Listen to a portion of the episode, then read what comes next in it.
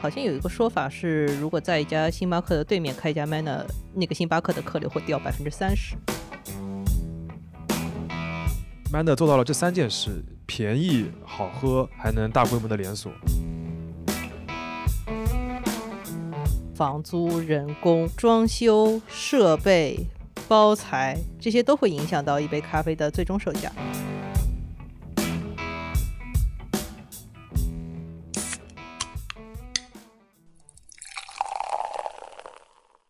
这里是商业就是这样。大家好，我是肖文杰，大家好，我是许冰欣。我们都是第一财经杂志的主笔。今天故事的主角是一个我们自己身边的品牌 Manner，这是一家连锁的咖啡品牌，在我们公司周围一共开了五家，而且我们两位都是它的忠实用户。这是真正意义上的身边的品牌。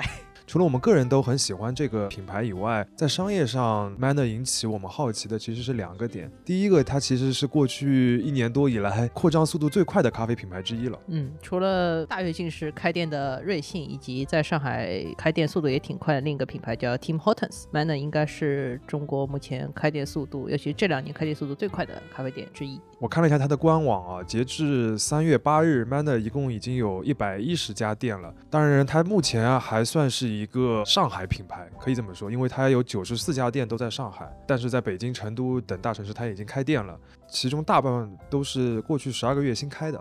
另外一个点呢，就是有喝咖啡习惯的朋友呢，只要在自己的办公室啊，或者是住处附近开一家 Manner 的话，你很快就会成为它的忠实用户。Manner 可以说有一个真香定律。只要喝过 Manner 的人都说好，我因为自己关注了 Manner 的公众号，他们每发一个推文，下面都会有很多很真挚的评论，就说 Manner 真好。其实对于消费者来说，我个人其实是很好理解为什么 Manner 真香的。它一杯美式是十五元，一杯拿铁是二十元，如果你自己带杯子的话，都还能再减去五元。所以，如果你的工作的写字楼下面开了一个 Manner 的话，等于你每天可以花十元就能喝到味道很不错的一个咖啡。哪怕你每天喝两杯，也只要二十块，对吧？对。而且每开一家店的话，它的口味基本上是差不多的。你每天喝的那两杯或者喝三杯，它口味也是差不多的，这点也很厉害。而且它也获得了投资者的一个认可啊，就是去年年底还有今年年初的时候，它拿到了 H Capital 和淡马锡的 A 轮和 A 加轮的融资。虽然我们没有看到具体的细节，但是媒体的报道都是它的估值已经到了十三亿美元的这样一个水平。很难想象一个上海的创业公司能够估值到十亿美元以上。简单的总结一下，等于是 Manner 做到了这三件事。便宜、好喝，还能大规模的连锁，这个就是咖啡店品牌非常常见的一个不可能三角。所谓不可能三角，就是它没有办法同时把这三件事都做好。你自己想一想，便宜又好喝的咖啡店是不是没有办法做到连锁？然后便宜又连锁的咖啡店是不是都很难喝？但 Manner 好像目前为止是做到了这三件事，所以我们很好奇它是怎么做到的，并且也想讨论一下它能不能维持这件事情。当然，声明一下，这期节目不是一个广告，Manner 也没有给我们钱。我们还是从 Manner 的发源地开始说吧。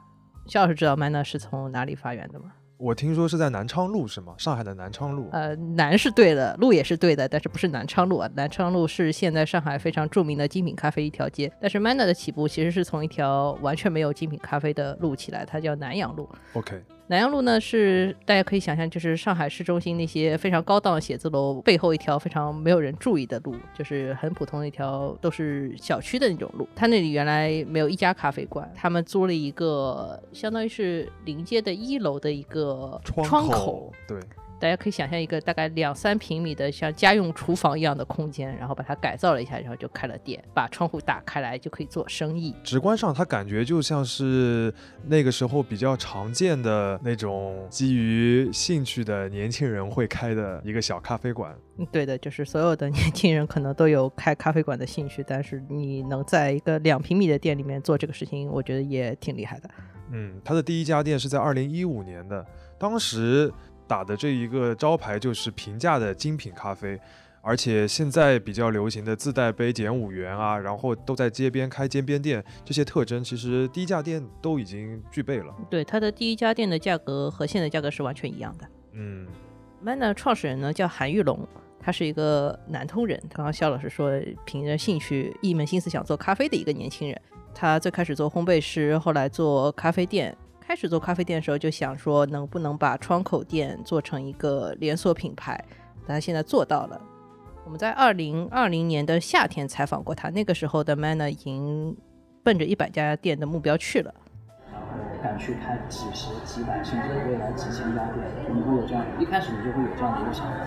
当然了，想法归想法，你也不确定自己能不能成。其实从最开始的时候，你像你你看 Manner 的方法，其实呢，我们做这个，我们在做这个，其实我我我第一个选址就选在这个 CBD 的一个洼地，然后你说。很快我就开到就有百货嘛，为什么要进商场？然后开上海商城、大门国际，因为因为你进商场，你才能成品牌，才能树树树立一个品牌嘛。不然的话，你就是一个小众品牌。那我们一直一直以来就希望是大众品牌。其实对开咖啡店这门生意来说，连锁还是只开一家店，这个区别是非常大的。嗯，大家都听说过很多开一家店但是不赚钱的生意，也听说过开一家店然后爆火的生意。Manner 其实在第一家店的时候，它就是一个只有一家店但是爆火的生意。但是如果它变成一个连锁品牌呢，一般的要求就是最好每家店都赚钱。然后如果说他还想拿新的融资的话，基本上也是来根据每个店赚多少钱来讨论的。如果每一家店都能赚钱的话，这就很有利于发展一个直营品牌。如果你做出了品牌效应的话，你的每个店都可以拿到租金更低、位置更好的点位，对于发展一个早期品牌来说是很有价值的。说到直营这件事情，顺便说一句，Manner 有一个挺土的地方，就是它的官网名字叫做 Manner 咖啡唯一官网。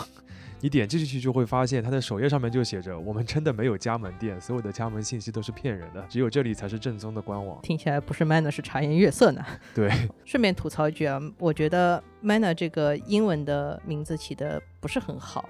他们本来是想表达的意思是把喝咖啡作为一种习惯，所以用了 Manner 这个词。但是你实际上你用英文去说这句话的时候，你其实不会用到 Manner 这个词，你可能会用别的表达方式，它有点生硬。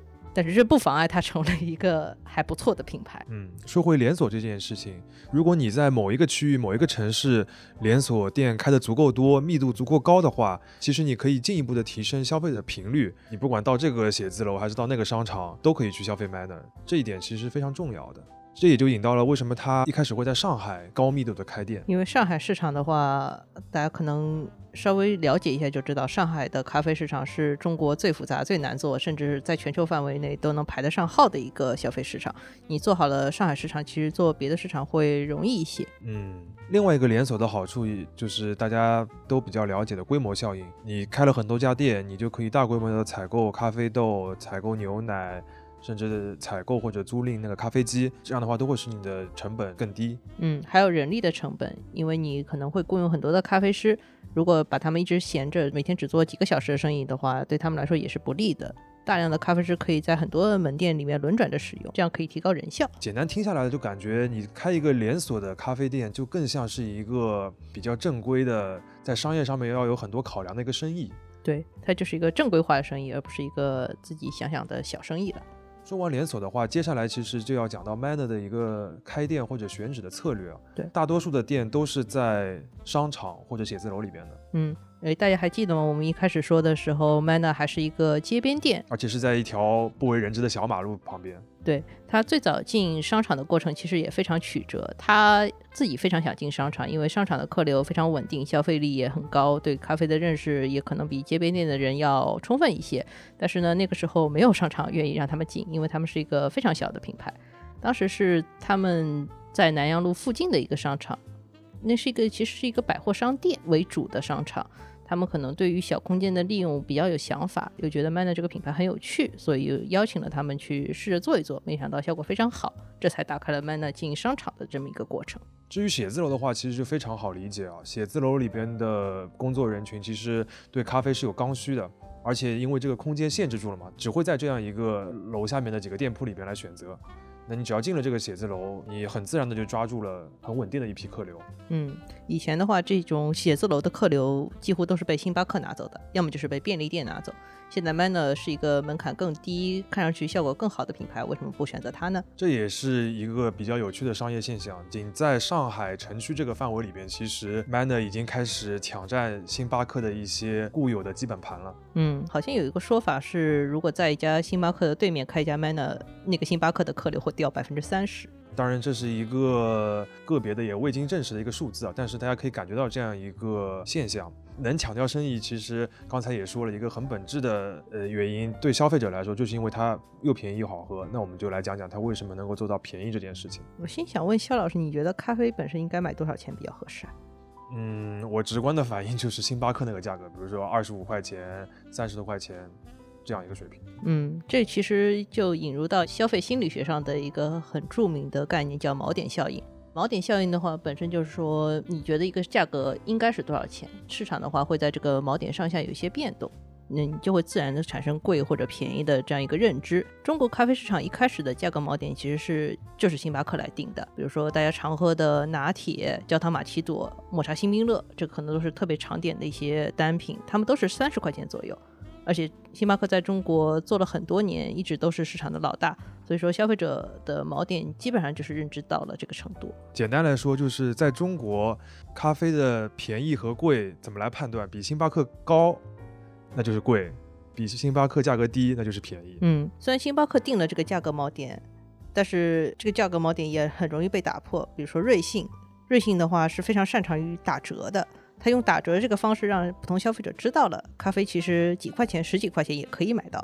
那 Manner 其实做的也是类似的事情。我们觉得它呃十五元或者二十元的价格便宜，就是因为它是低于星巴克。但实际上，对于一杯咖啡来说，要做到这样一个售价。并不是那么难。其实简单来说，咖啡本身不是一个特别贵的东西。大家想想，在欧美，每个人每天要喝好多杯咖啡，它成为一个非常普遍的消费品，本身就是因为这个东西成本很低，所以才能流行起来。比如说，我们说一杯美式咖啡，它的主要成本，你觉得是水吗？那不可能，那可能还是咖啡液本身。那么奶咖的主要成本呢，就在于奶用的奶越好，所以这个奶咖的成本就会越高。所以。说句不太正确的话，如果你想要靠喝咖啡喝垮一个店的话，请大家多喝奶咖。把话说的远一点，其实大多数的饮料都是一个毛利很高的一个产品，就是说这个原材料本身的价格都没有那么贵。咖啡就是一个特别便宜的东西。如果你只看咖啡本身的话，就是除了咖啡本身的成本以外呢，很多人觉得做咖啡不赚钱的原因就在于他们的更大的一些成本省不下来，比如说租金、装修、设备、人工这些都要花钱，其中租金和人工可能是占比最大的部分。像 Manner 这种门店比较小的模式的话，就可以做到房租比较便宜，它的店很多都没有座位。如果说大家习惯星巴克的话，它要布置很多座位，因为它是一个讲话社交的空间，这些空间的租金都会折算到咖啡的价格里面。当然，另一个方面啊，其实 Manner 也有一部分成本比较高的，就是它的人工。据我们了解，它的咖啡师在业内的薪酬都属于是。顶尖水平的，而且它一个店要配好几个人，就是按照 Manner 那个店铺的大小，如果你是一个奶茶店，有可能只有一两个员工，但它有三个咖啡师，而且真的是不停转，停不下来。对，所以从综合的成本上来看呢，Manner 可能会比其他的连锁咖啡店省一点，但其实也没省的那么多。至少跟星巴克来看，价格上没有那么大的差距。所以关键的问题其实就是出杯量，也就是说你一家店能在单位时间里卖掉多少咖啡，决定了你这家店能产生多少收入。嗯，我们在二零一八年的时候采访过一个小型的连锁咖啡品牌，然后他们当时跟我们说的数据是，如果说配合上外卖的话，一天卖四百到五百杯咖啡是可以做到的。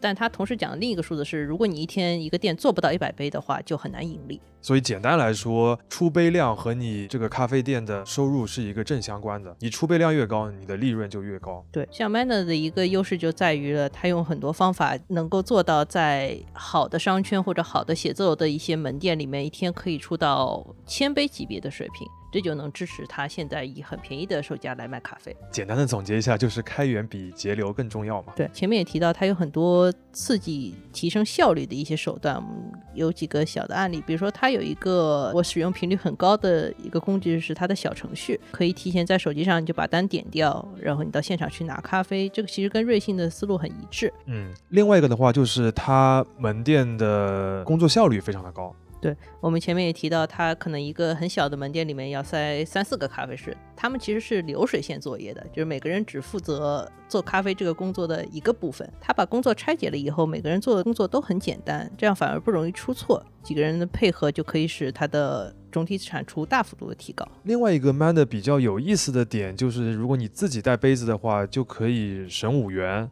其实星巴克也很早就有这样一个举措了，但是 Manner 的这个折扣力度就更大哦，而且和它的这个性价比的定位一比，就会印象更深。如果早年只有一两个店的时候，Manner 这样来做的话，每杯咖啡其实都不赚钱。但是如果他生意做大了，自带杯的比例下降了，其他的营收提升了的话，都可以补贴这个部分损失掉的钱。嗯，而且本质上它还是有一个营销作用的嘛。你会对这个品牌产生更大的一个粘性。对，因为有些人会拿星巴克的自带杯去 Manner 打咖啡，大家会觉得这个事情很有意思。对，而且我们前面也提到了，他们有小程序，小程序的话其实不支持自带杯的点单的，你自带杯必须要去门店点。其实小程序无形中也压缩了这个自带杯的比例，他们其实亏的没有那么多。所以本质上的话，他用自带杯能够形成比较好的品牌形象，留住更多的熟客，但同时也做大了自己的获客的范围。使得它每个门店每天能够卖出的咖啡杯数要比一般的品牌更多。我们前面讲了很多经营层面的事情，但是实际上决定我们为什么喜欢 Manner 的，还是因为它的咖啡喝起来还不错。嗯，大家还记得节目一开始的时候，我们有说到 Manner 一开始给自己的定位就是平价的精品咖啡。哎，其实我个人觉得 Manner 可能不算是真正意义上的精品咖啡。我觉得它更像是站在了一个大众消费和精品咖啡的分界点上。什么叫精品咖啡呢？简单来说，它有一套很标准的体系化的来自欧美的评价标准。中国目前市面上有很多说自己做精品咖啡，都是因为采用了这个标准，采用这个标准就导致他们的生意不一定做得很好。这个展开来说比较复杂。嗯。呃，岳老师，这个徐冰清老师他自己控制了一下自己啊。大家都知道他是一个狂热的咖啡爱好者。如果让他放开说精品咖啡这件事情，我们今天有可能要录三个小时。我们还是回到 Manner，要不徐老师你给我们简单的评价一下 Manner 的咖啡水准到底是怎么样的，或者他在咖啡的一些关键要素上面他是怎样的一个水平？对我先抛开口味这件事情不谈吧，我就觉得它的品质还是可以的。首先，它的豆子都是自己烘的，自己烘的一个好。好处就是说，你拿到的生豆情况不一样的话，你可以很快去调整，然后保证你最后出来的就是门店用的咖啡豆的情况都是差不多的。而且呢，自己烘豆子能够很快的发觉到说，绝大多数的消费者能接受什么样的口感，他就烘什么样的豆子，这样其实是很好的。用量比较大了以后，这些咖啡豆周转速度比较快，也能保证门店用的咖啡豆都是很新鲜的。对咖啡来说，新鲜是一个很重要的事情，不管它的品质如何。另外一点就是说，如果大家去看一下 Manner 的门店，他们用的牛奶都很好，这点我觉得挺重要的，因为中国的消费者喝奶咖的比例还是很大的，所以说奶有时候要比咖啡更重要。现在 Manner 用的是性价比很高的一款牛奶，叫朝日绿源，它可能是在十几块钱这个档位，大家能喝到最好的牛奶之一了。包括奶本身也可以做一些文章，比如说 Manner 前一段时间出了一个新品叫上海拿铁，上海拿铁里面其实咖啡我觉得没有什么太大的说头，比较有意思一点，它就是用了一个光明的高端的牛奶产品线，消费者其实喝的时候能感觉到好像比原来要甜一点啊，或者是香一点。它是能感觉到不同的。第三点就是 Manner 的门店都是用半自动机出品的。如果大家知道星巴克或者瑞幸的话，他们可能都是用全自动机出品比较多。全自动机就是你按一个键，这个咖啡液就出来了。半自动机意味着你要先把咖啡粉磨好，然后装到手柄里面，把这个手柄旋到咖啡机上，然后让这个咖啡留下。就是它里面还有有一些人工的操作的步骤。这个部分其实，如果说咖啡师培训的不好的话，就会导致出品的水平参差不齐。但是 Manner 的培训做的还不错，所以他们的咖啡师很注重每次去做称量啊，然后保持品质的相对一致，这个还挺难得的。最后一点就是 Manner 有一些确实品质上还不错的产品，比如说它会提供精品的浓缩咖啡豆，也有不同品质的手冲豆，这些部分都是符合精品咖啡的概念的，所以它是一个一半精品一半大众的混合体。最后我再补充一个小的题外话，就是。Manner 现在还是坚持每杯奶咖都会做拉花的。其实我个人对这个是没有什么特别在意的，但它确实会让普通的消费者觉得这杯咖啡做的比较用心。嗯，包括价格上面也是一样。就是韩玉龙早年创业的时候说过一句话，就是因为这个价格摆在那里，即使我的手法上面差了一点，做出来东西不是太好，但是大家还是觉得说可以接受。心态上面也会影响到大家对于口感的认知。是真的是非常非常挑，嗯，他们就是我我觉得是应该，嗯，差不多是算是最懂咖啡的一群客人了吧。嗯，对，因为他们懂咖啡豆，他们懂咖啡机，他们懂制作的工艺，他们懂奶泡的好与差，他们懂牛奶的质量，他们能报出来很多很多产区的名字啊之类的。所以在这一块的话，你其实真的是呃非常卓越的那种品质的提供的话，那么消费者其实还是非常认可的，他会去重复的消费。总结一下的话，就是在豆子、牛奶制作工艺这几个方面，Manner 的品控都做的相对比较优质。对，如果我们不谈口味，谈品控的话，Manner 是一家很优秀的公司。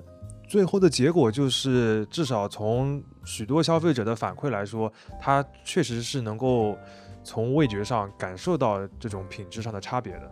对，就像你看到一个缝的很好的东西和一个缝的很差的东西的时候，你是能够看出来区别的。嗯，不论是连锁经营的这个技巧，还是对咖啡品质的把控，Manner 的这些优点能够得到认可，本质上还是因为这个市场空间足够。或者说，中国是一个发展中的咖啡消费市场。就现在的确有了一大批每天都需要摄取咖啡因，并且能够感受到咖啡和咖啡之间不同的这个人群。而不是说像原来星巴克这种模式一样，大家都坐在咖啡店里面讲话，随便点一杯东西，他也不管里面是什么，这个差别其实非常的大，啊对吧？嗯，本质上这是两种消费形态，卖的是两种东西。当然，不管是从市场空间还是经营模式上来说，Manner 占据的这些优势都挺显性的，所以它也培养了挺多的竞争对手。嗯，就是它没有什么秘密武器，它只是把各方面都做得比较好一些。对，所以说理论上的一个同样做的比较好的品牌也有可能成功。如果说他们在上海市场现在打不过 Manner 的话，他们完全可以跑到另一个没有 Manner 的城市去开同样的生意。比如说苏州有一家叫代数学家的店就开了很多，基本上就是用 Manner 的思路复制了一遍，效果也很好。从更大的饮品市场的角度，其实像 Manner 这样的咖啡店还会面临茶饮店或者奶茶店的竞争，因为他们本质上都是在争夺同一群人的胃容量。还有咖啡因的代谢量嘛。对，而且不过我自己觉得，从人本身的基因层面的偏好来说的话，盐糖脂都是最受欢迎的几种产品，所以奶茶的优势要比咖啡明显很多，毕竟咖啡是苦的嘛。嗯，但目前来说，呃，即使价格比较类似的奶茶店和咖啡店，它的目标人群还是会有一定的区别的。他们未来有可能会有竞争，但目前来说，还是各自做好各自的生意。刚刚表扬了很多 Manner 的优点，其实再重复一遍，就是它只是把咖啡连锁店这样一个生意的各个方面都做到了比较好，所以它现在已经在这个市场里边，在至少在上海这个区域里面形成了一个比较大的竞争优势。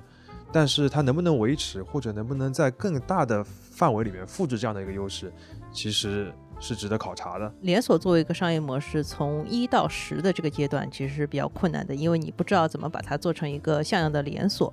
然后你从十到一百这个阶段呢，其实反而是比较容易的，因为做到十的时候，你已经积累了很多经验，比如说你装修很有经验了，你看材料、看文件也会很有经验，办证件之类的都招人都是很有优势的，所以这个阶段反而是容易的。在到后面一百到一千的这个阶段又变得很困难，因为你不知道把它怎么做成一个特别大的生意。嗯，具体到咖啡这个生意的话，呃，其实 Manner 现在已经有一些上海以外的门店了，确实在拿了融资之后有更大的一个扩张计划。我们比较担心的第一点就是，当它跨到上海以外的城市之后，它现在能做到这些比较优质的品控，还能不能保持？嗯，比如说我们前面提到了他的咖啡店的烘焙可能是在上海本地的，你如果换到一个全新的城市，离上海比较远的城市，我们举个例子，比如说要他去成都开店，他的咖啡豆从哪里来呢？如果他在成都开一百家店、两百家店的话，他肯定要在本地去找自己的烘焙厂，这个对他来说就是一个全新的工作了。另外一点的话，就是他有可能在别的城市想要拿到在上海这么好的一些门店的点位，也没那么容易。对，因为我们前面也提到，有些超 manner 的思路的品牌已经在其他城市有卡位了，包括说其他城市，星巴克也目前也在增长期，所以想拿好的点位的话，不会像上海这么轻易吧？第三点的话，就是人员的培训。刚才 Mad 的一个优势是它的咖啡师整体水平比较高，保证了一个比较稳定的品控。那你到了别的城市，是不是还能复制这样的培训水平？能不能招到同样水准的咖啡师，其实都是存疑的。嗯，不过这方面的话，星巴克之前就有一个例子，星巴克会把自己一线城市门店里面做的比较好的咖啡师直接派到二三线城市去拓展自己的业务。所以说，人的流动其实相对来说要比物的流动或者说其他东西的流动要容易一些。那刚刚讲的这些问题，其实最后归根结底都会落到管理这件事情上面。嗯，我们觉得 Manner 现在可能还不太需要谈管理的原因，就是它的规模实在还没有那么大。它只要把每件事情都做好，看上去结果就很好了。它不需要那么多管理的经验来帮他完成这些事情。嗯，但如果你真的要成为一个大市场的大型的连锁品牌，成长为一个大公司的话，其实管理这件事情是非常重要的。不论是对咖啡或者是其他消费品来说，都是一样的。嗯，举一个小的例子。星巴克能够在上海开一个城市的烘焙工坊，又有工厂，又有咖啡的零售的这样一个门店，其实背后有一个巨大的团队，美国、中国加在一起，有可能有上千人来支持这样一件事情，这背后的管理上的门道就非常非常多了。从私心上面来说，我很期待 Manner 能够成长成像星巴克这么大的品牌。那我也很希望它能很快经历一些像星巴克目前所面临的这么巨大的挑战，这样才能帮助它成为一家更好的公司。商业就是这样。